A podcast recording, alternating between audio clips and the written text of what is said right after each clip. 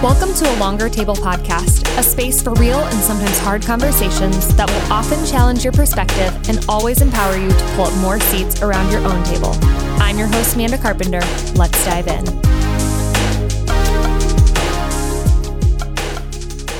The conversation you're about to hear is with my new friend, Dan. He and his wife, Emily, are the founders of Get Your Marriage On. Basically, they're sexperts. I'm really excited for you to hear what he has to say about all things sex as a follow up to my conversation with E. Dan, I'm so excited to have you at the table today. Everyone has been wanting a follow up to the conversation that E and I had about our sex life. And I'm so excited because you're a sexpert. Like, this is what you do for a living. Yes, I'm excited to be here too. Thanks. Yeah, I I know you heard this in my episode with Eric, but you know, sex in Christianity, it has this narrative that often goes something like sex is naughty, it's a sin, it's bad to even think about it. Don't let your mind wander. Shut it down if your body starts to feel something, you know, like that's temptation. And I think it's this wild thing though that all of a sudden it's supposed to be like sw- like switch overnight when you put a ring on your finger and sign a paper. It, it's just this bizarre thing. So many of us are struggling because we feel bad at sex or we have shame around it. And purity culture, you know, led us to believe that God would even bless our marriage and our sex life if we quote unquote did the right things or waited or took the right steps. So I want to start there with what are your thoughts on purity culture? Do you think it has more cons than pros for married couples today, or is there a way around that?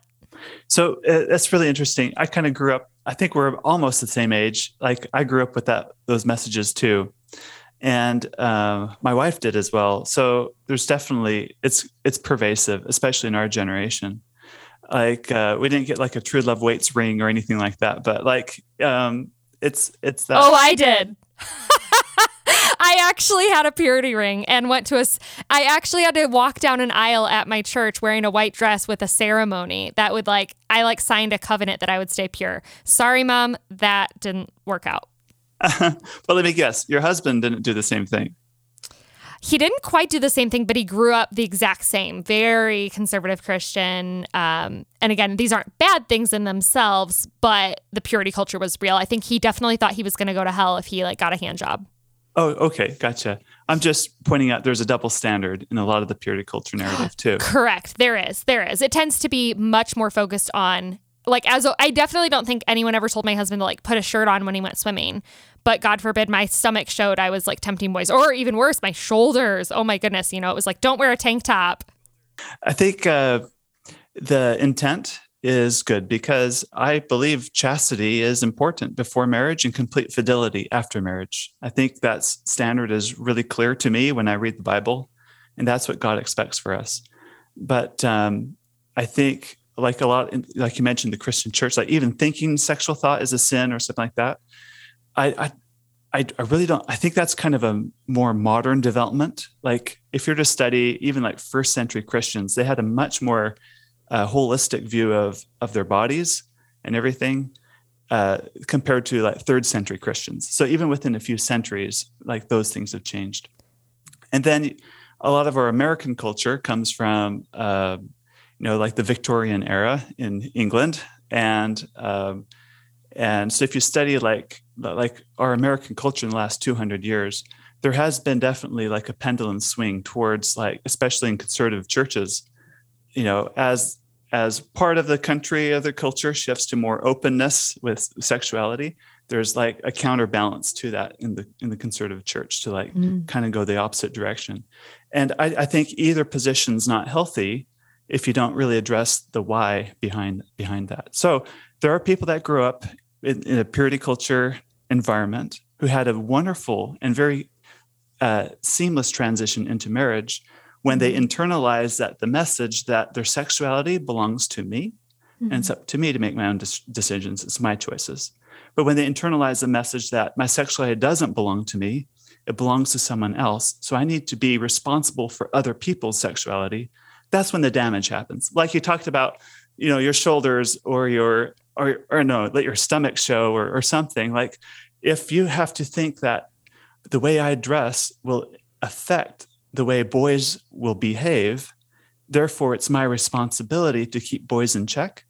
That's that's um, that's what's the harm of that's now saying their sexuality doesn't belong to you. You, it's it, it's uh, partially determined by what other people think and what other people do. So that's that's the harmful message because it's no longer the locus of control isn't within you anymore. It's it's outside of you. Yeah. But if you instead internalize, no, I am dressing this way because I, you know, if out of self-respect for myself, if you take in that message instead, then it's actually helpful for you and helps you transition better into yeah. marriage.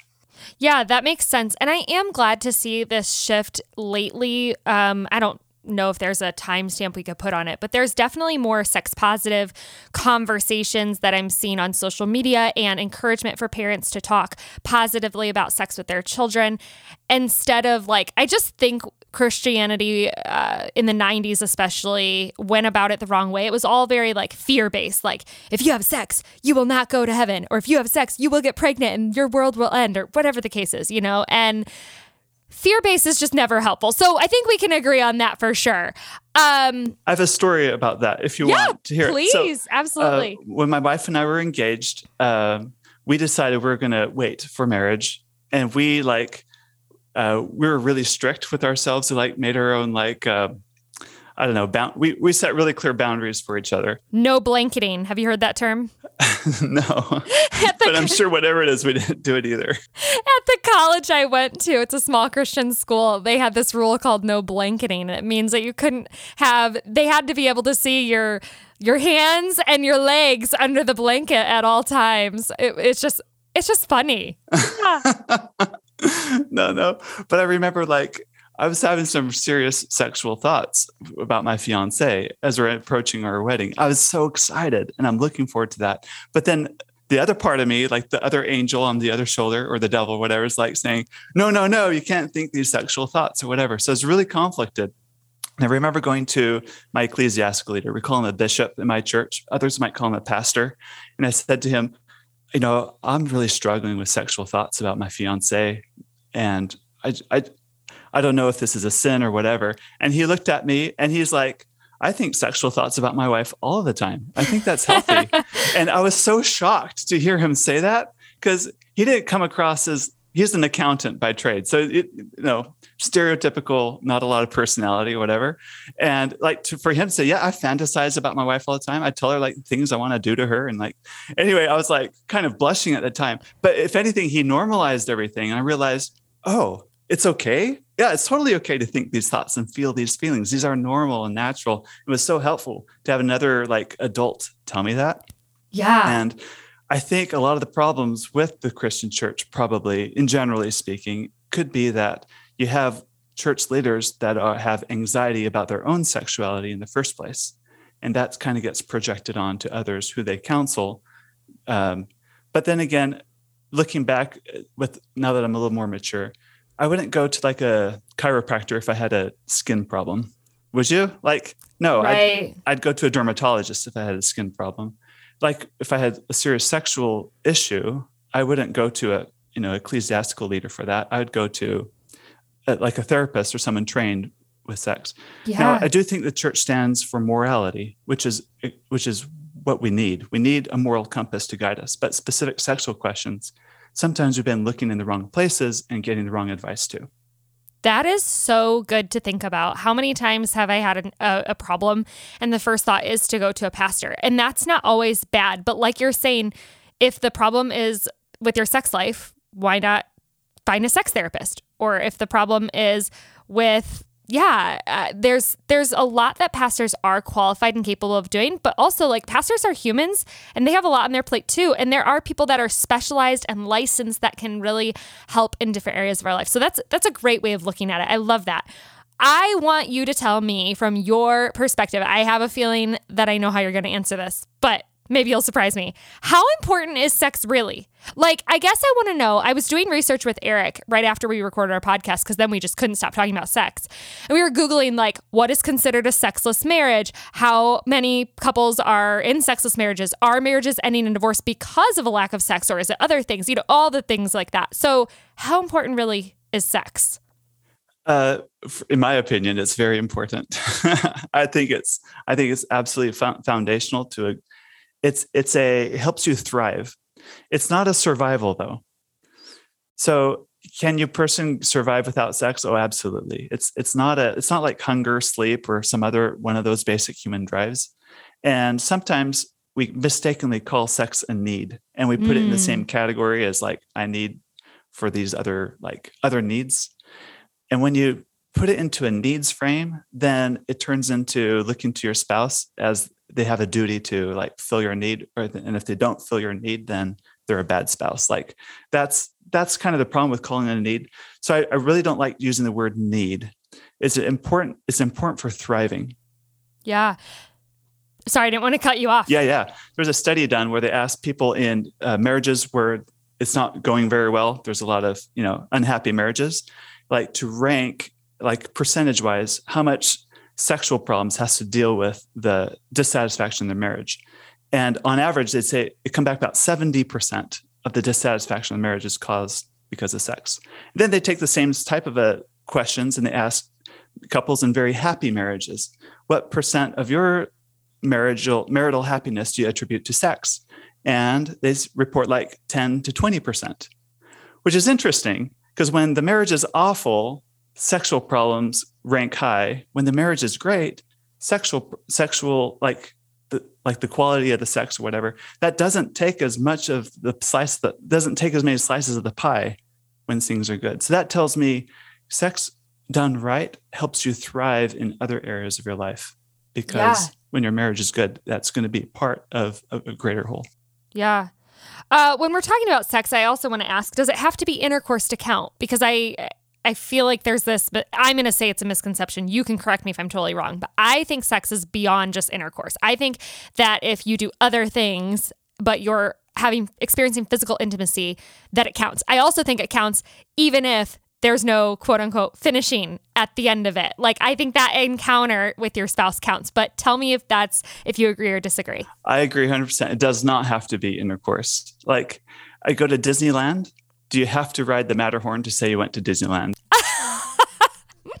or Space Mountain, whatever it is that defines your Disneyland experience, right? No, you can do a whole bunch of other really fun things that you're in the mood for at the moment. You might skip out and go to California Adventureland instead, or whatever it might be, right? All those things it. still count. You went to Disneyland and you had a great time together. So, my definition of sex is connection and pleasure. What do you find connecting and pleasurable? And that might mean intercourse. That might mean outer course. That might mean just a really good, steamy makeout session with a great conversation, like connection and pleasure. Some experiencing some arousal together can be connecting and pleasurable. We do tend to overemphasize intercourse in our culture because a lot of our sexual education is very male centric. If you think about it like in middle school, it's reproductive biology and it's very intercourse specific because that's how you make babies. But that's sex is so much more than just intercourse. In fact, most women, 70% women, can't have an orgasm from intercourse alone. You need clitoral stimulation too. So when you focus too much on the male centric approach to sex, it defaults to then sex equals intercourse. And I, I think we need to like broaden our our horizons there. There's so much more to a good sex and sexual experience. Yeah, that's so good. What would you say to a newly married couple who's struggling in their sex life? Um, they want to improve it. They don't want it to feel like a to do. Maybe that's how it currently feels. They're newly married. What do, what do you say to that couple? I'd say welcome to the club. About nine out of ten newlyweds struggle sexually, hmm. and that's that's normal. And there's nothing weird or wrong about you. And uh, this is just how you learn. And it's it's a new experience. It's it's a new part of you. You're you're learning to develop with another person. So it's just give yourself a lot of grace. There's fantastic podcasts blogs books uh, apps uh, e-courses. You can find all sorts of resources now that generation or two ago you'd not be able to find. Yeah. that will help you like grow and develop sexually and just give yourself patience and have a sense of humor about it like it's it's funny. Our bodies do funny things, and also they do weird things at the wrong time sometimes. And you just I don't know, laugh it off and enjoy it. Enjoy what you can. If you're struggling with self confidence, that's a I. There's some things you can do to help with that. You can. Uh, a lot of people that struggle with self confidence also struggle with perfectionism. So, like understanding that if you have per- perfectionistic tendencies, that's going to impede your sexual development. So kind of give yourself a lot of grace, kind of let go and don't do like eat like all or none thinking, but like this can be good too. And I'm making some progress here and and and learn to just like embrace being you and like you don't have to look like or behave like anyone else. You just need to be yourself in the moment. And yeah. then your sex will it should should get better as you work at it. But it takes yeah. effort, like anything that's valuable in life. It takes effort. You got you're going to take some risks. You're going to fail sometimes, but you keep at it. Yeah. What would you say now to a married couple? Potentially they've been married for many years or they have many children, like you and your wife, or or any of the following and they want to revamp their sex life. Maybe it used to be good and they've had kids or they've just been married for so many years. They've gone through transition, things have changed. What would your best tips be for getting into good rhythms? And I'm very curious is scheduling sex a bad idea? For about half of the couples that I know, scheduling sex works great for them. And they're like, well, I schedule, you know, when I get my nails done, I schedule when, you know, I need to go to the dentist or my other work things. So why not schedule sex too? Like if you put it on the calendar, things tend to happen more often. So scheduling works. Hmm. And there's a lot of var- variety, like variations on scheduling there's like a popular method is like Monday, Tuesday, Wednesday. He initiates one of those days. Uh, is it, uh, Wednesday, Thursday, Friday. She initiates one of those days, and Saturday is a free day. So that's still like scheduling, in that you're like, you know, it's going to happen sometime in those times. So, but there's some flexibility built in. Like there's that approach too. Yeah. It's it's funny. I'll let you continue to answer. I'm sure you have more to say, but I was I do want to just say it's crazy how we I think what doesn't help set a lot of us up for success in our sex life is the movies, right? It's like sex scenes always just happen. It it feels like sex just organically happens. Somehow the kids are all magically napping at the same time and things get steamy in the kitchen. And it's like, that's not real life for most of us. Oh, that's exactly how it happens for me. Oh, okay, okay. Well, tell us. I was about to be like, oh, tell us your secrets. Um, but I know it. And actually, I do know that you're going to share some ways that we can spice it up and things like that. But um, any other tips for getting into good rhythms and like having this organic? Maybe maybe scheduling isn't right for us, or we, we try it. But what else can we do to get back into the rhythm if it feels like it's just become a total thing Blah. that's on the yeah or like on the yeah. back burner, like not a mm-hmm. priority? Uh, so you just prioritize it. You have a conversation. This needs to happen more.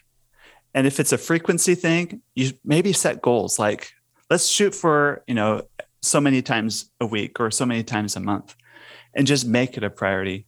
And the funny thing is, I sometimes doing sex is kind of like going running in the morning when you're not in the mood. But you put on your shoes anyway, you get your running clothes on anyway, and you know it's going to be cold, but you just do it anyway. And after you're done with your run, you feel great after. Like, I'm so glad I did that. Sometimes you just need to like get things started hmm. and just get through it. Then and then once you get going and once the juices start flowing it's it's you're you're so much happier after um, like you don't regret that you did. So you just got to get the initial bump going. And that takes prioritizing.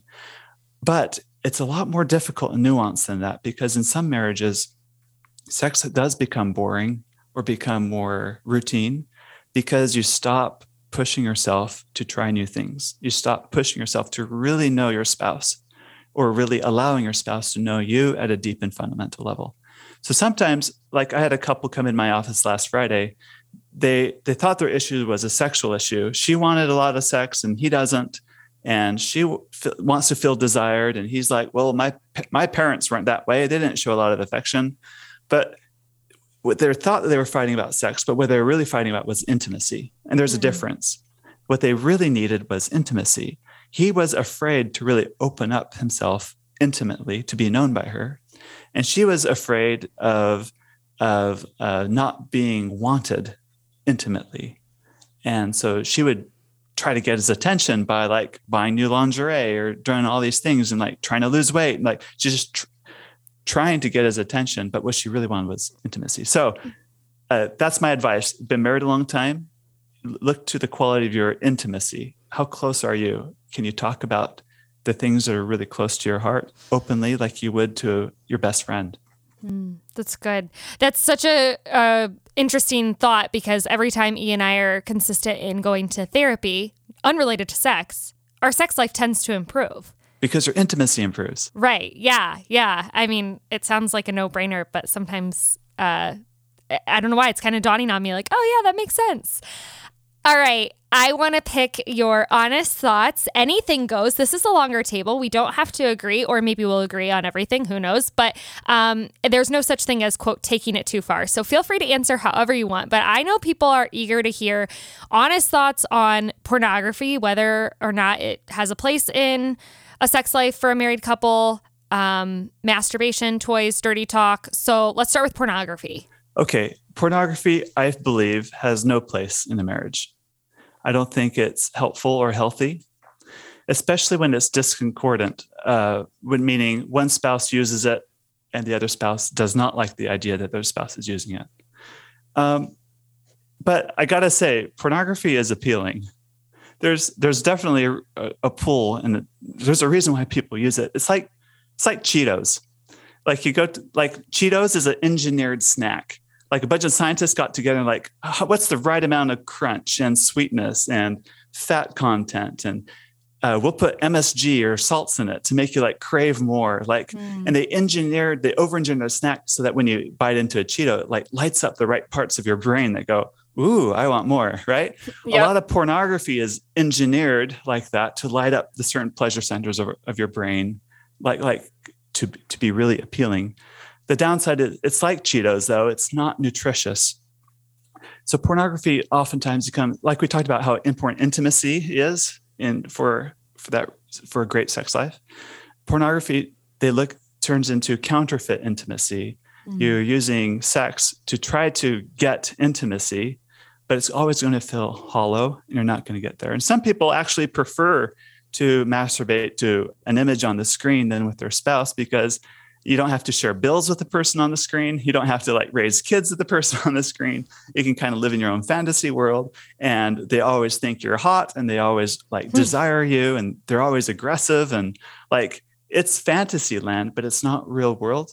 So yeah. it doesn't help you actually deal with what is. So you kind of live uh, not in rooted in reality. And that's yeah. that's kind of the harm I see with pornography. And the whole industry can be suspect too. Like absolutely. Yeah, there's definitely a dark side to it. Totally. What about masturbating? I think it's an awkward thing for Christians to think about and talk about. I hope we're um, we're getting out of that habit of kind of making it a taboo thing. Um, but what are what are your thoughts and how do you talk to your kids about this or do you? Oh, sure. So I do believe chastity, meaning you know sexual relations between two people, are important before marriage. Masturbation, I don't count as part of chastity. Like I view masturbation as a normal part of human development. So, like like an adolescent touching themselves and like going, okay, this is how my body functions in this way. I see no harm in that.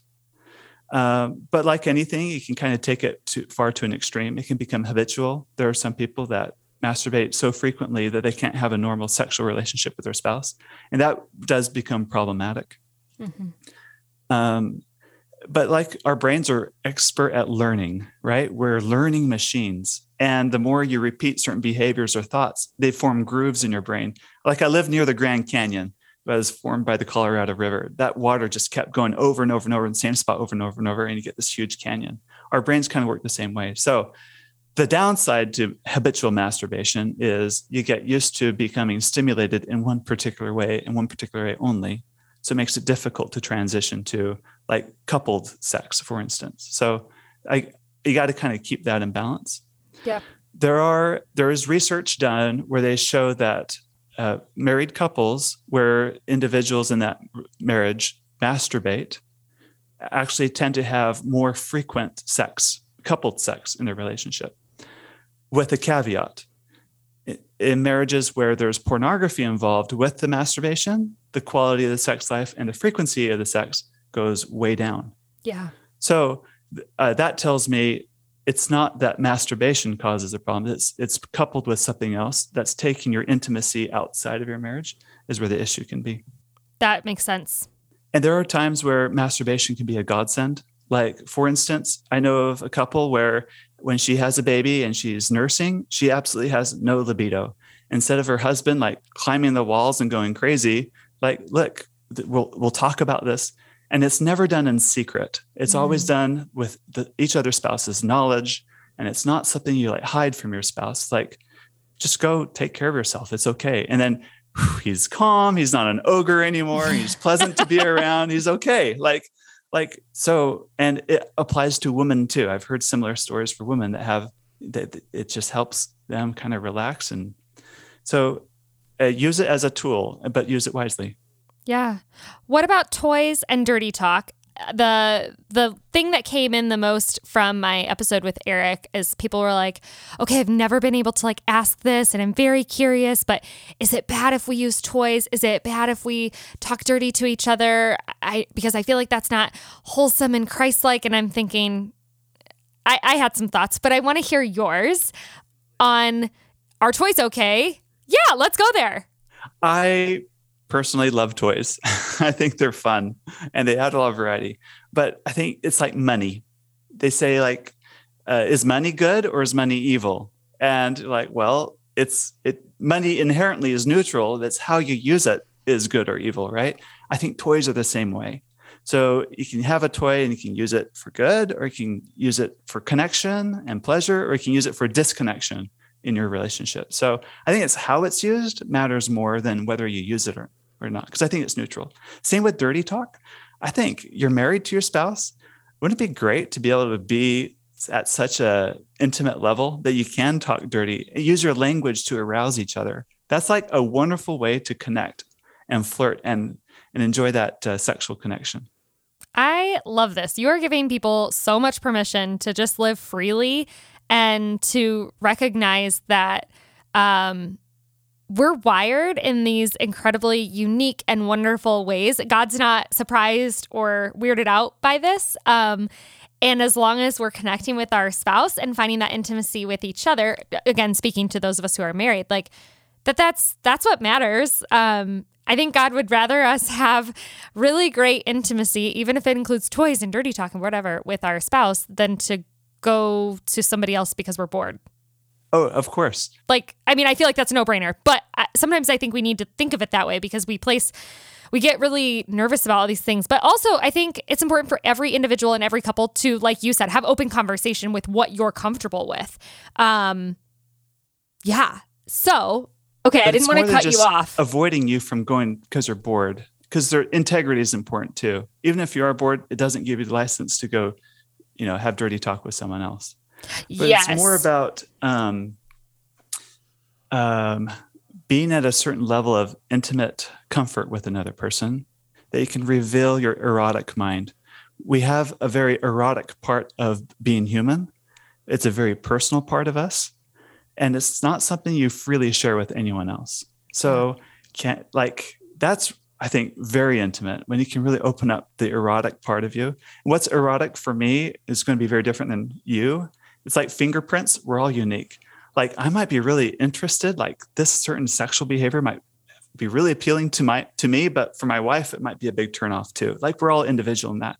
But that I can freely and openly express myself in that way, I think that's that's a beautiful part of being human, but also a part we need to cultivate we can't we shouldn't be ashamed of having this erotic nature that's that's part of us yeah that's so good yeah i appreciate all of the permission and freedom you're you're uh, giving everyone listening.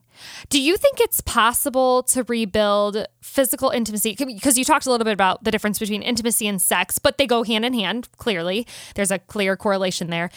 Do you think it's possible to rebuild physical intimacy after there's been some major trust breach? And if so, what's one small step that a couple could take towards sexual intimacy when they're also trying to repair their relationship on a deeper level? Great. Like by by violation of trust, maybe like an, an affair or, sure. or, something like that. Yeah. Um, uh, yes, it definitely is possible. I think I read somewhere 70% of couples that went through an affair end up repairing their marriage and staying together. And for a lot of them, they're stronger after the fact because they unfortunately went through a hard time together, but they learned some things. Yep, I believe it.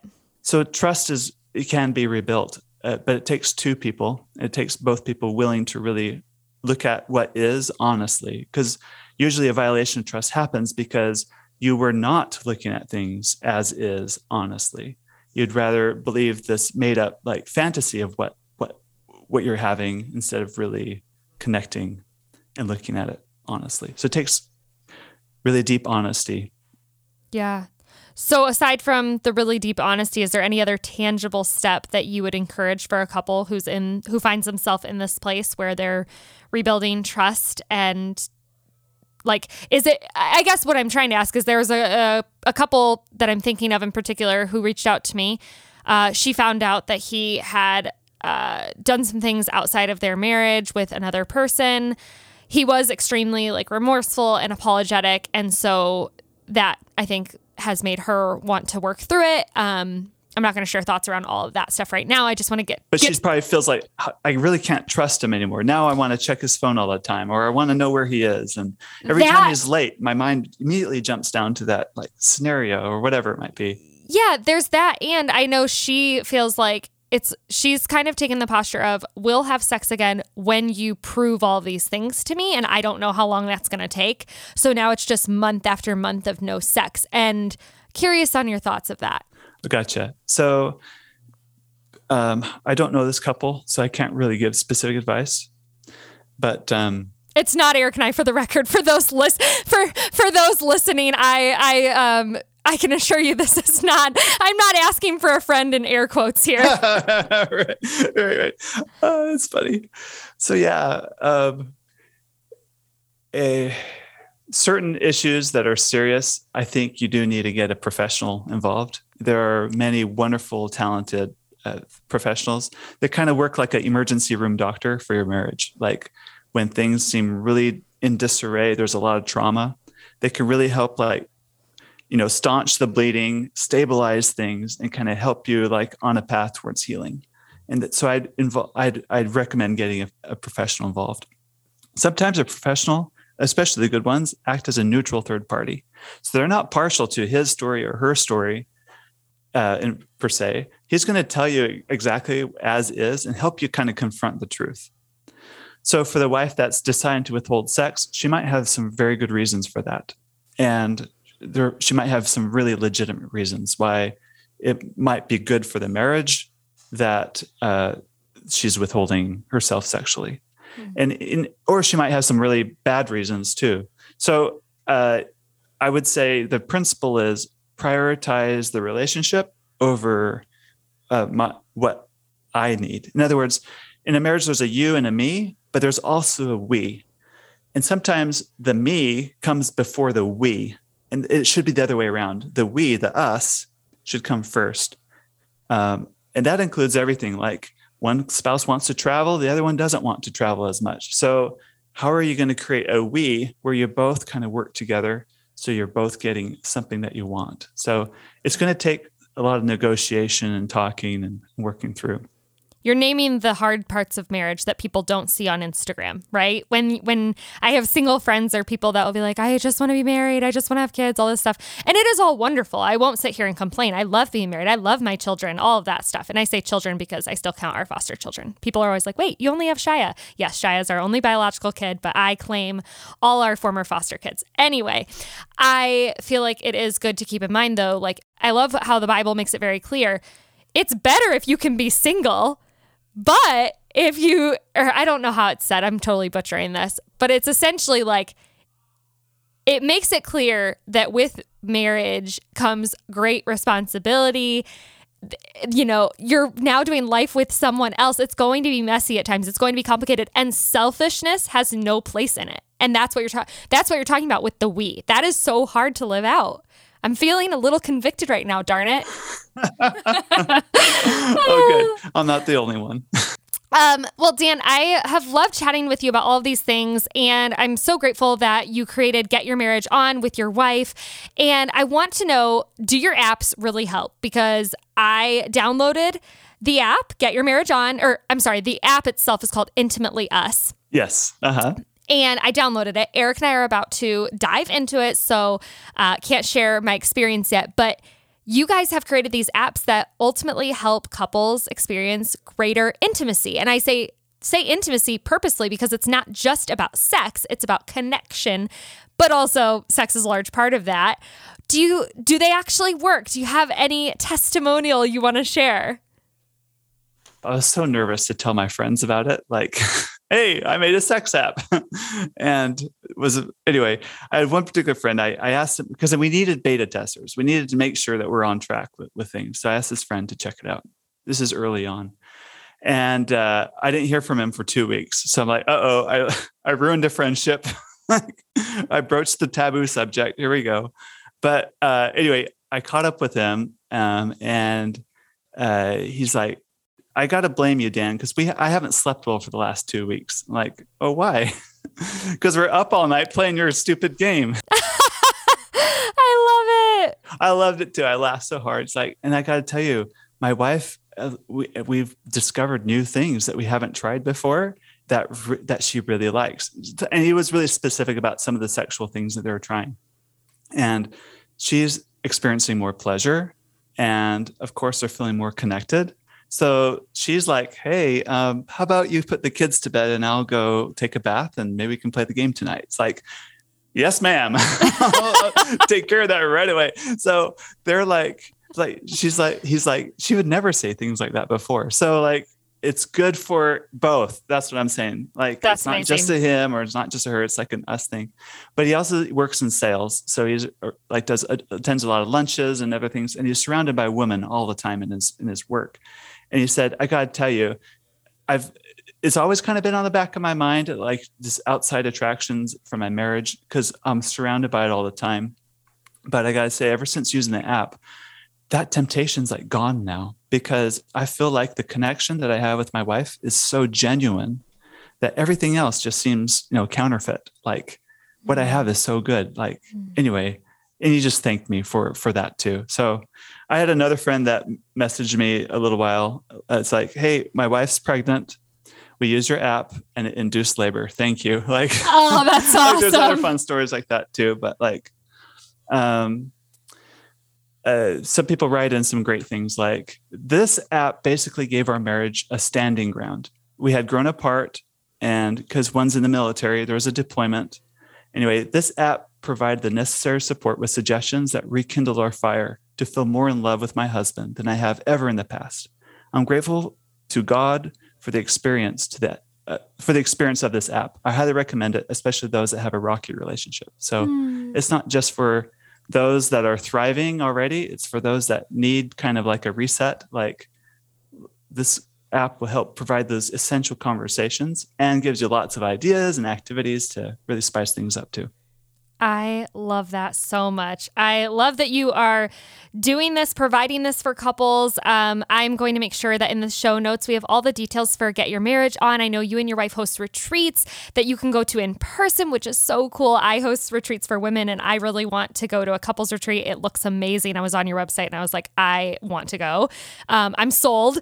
I'm excited to dive into the app um, and I'll hopefully be able to keep everyone posted on our experience. Um, Eric's probably going to be like, at some point, will you stop sharing about our sex life publicly? um, but yeah, just really grateful for what you're doing. I think it's making a huge difference, and you're clearly very knowledgeable and passionate. So thanks for being with us at the table today. Thank you. Thanks for inviting me.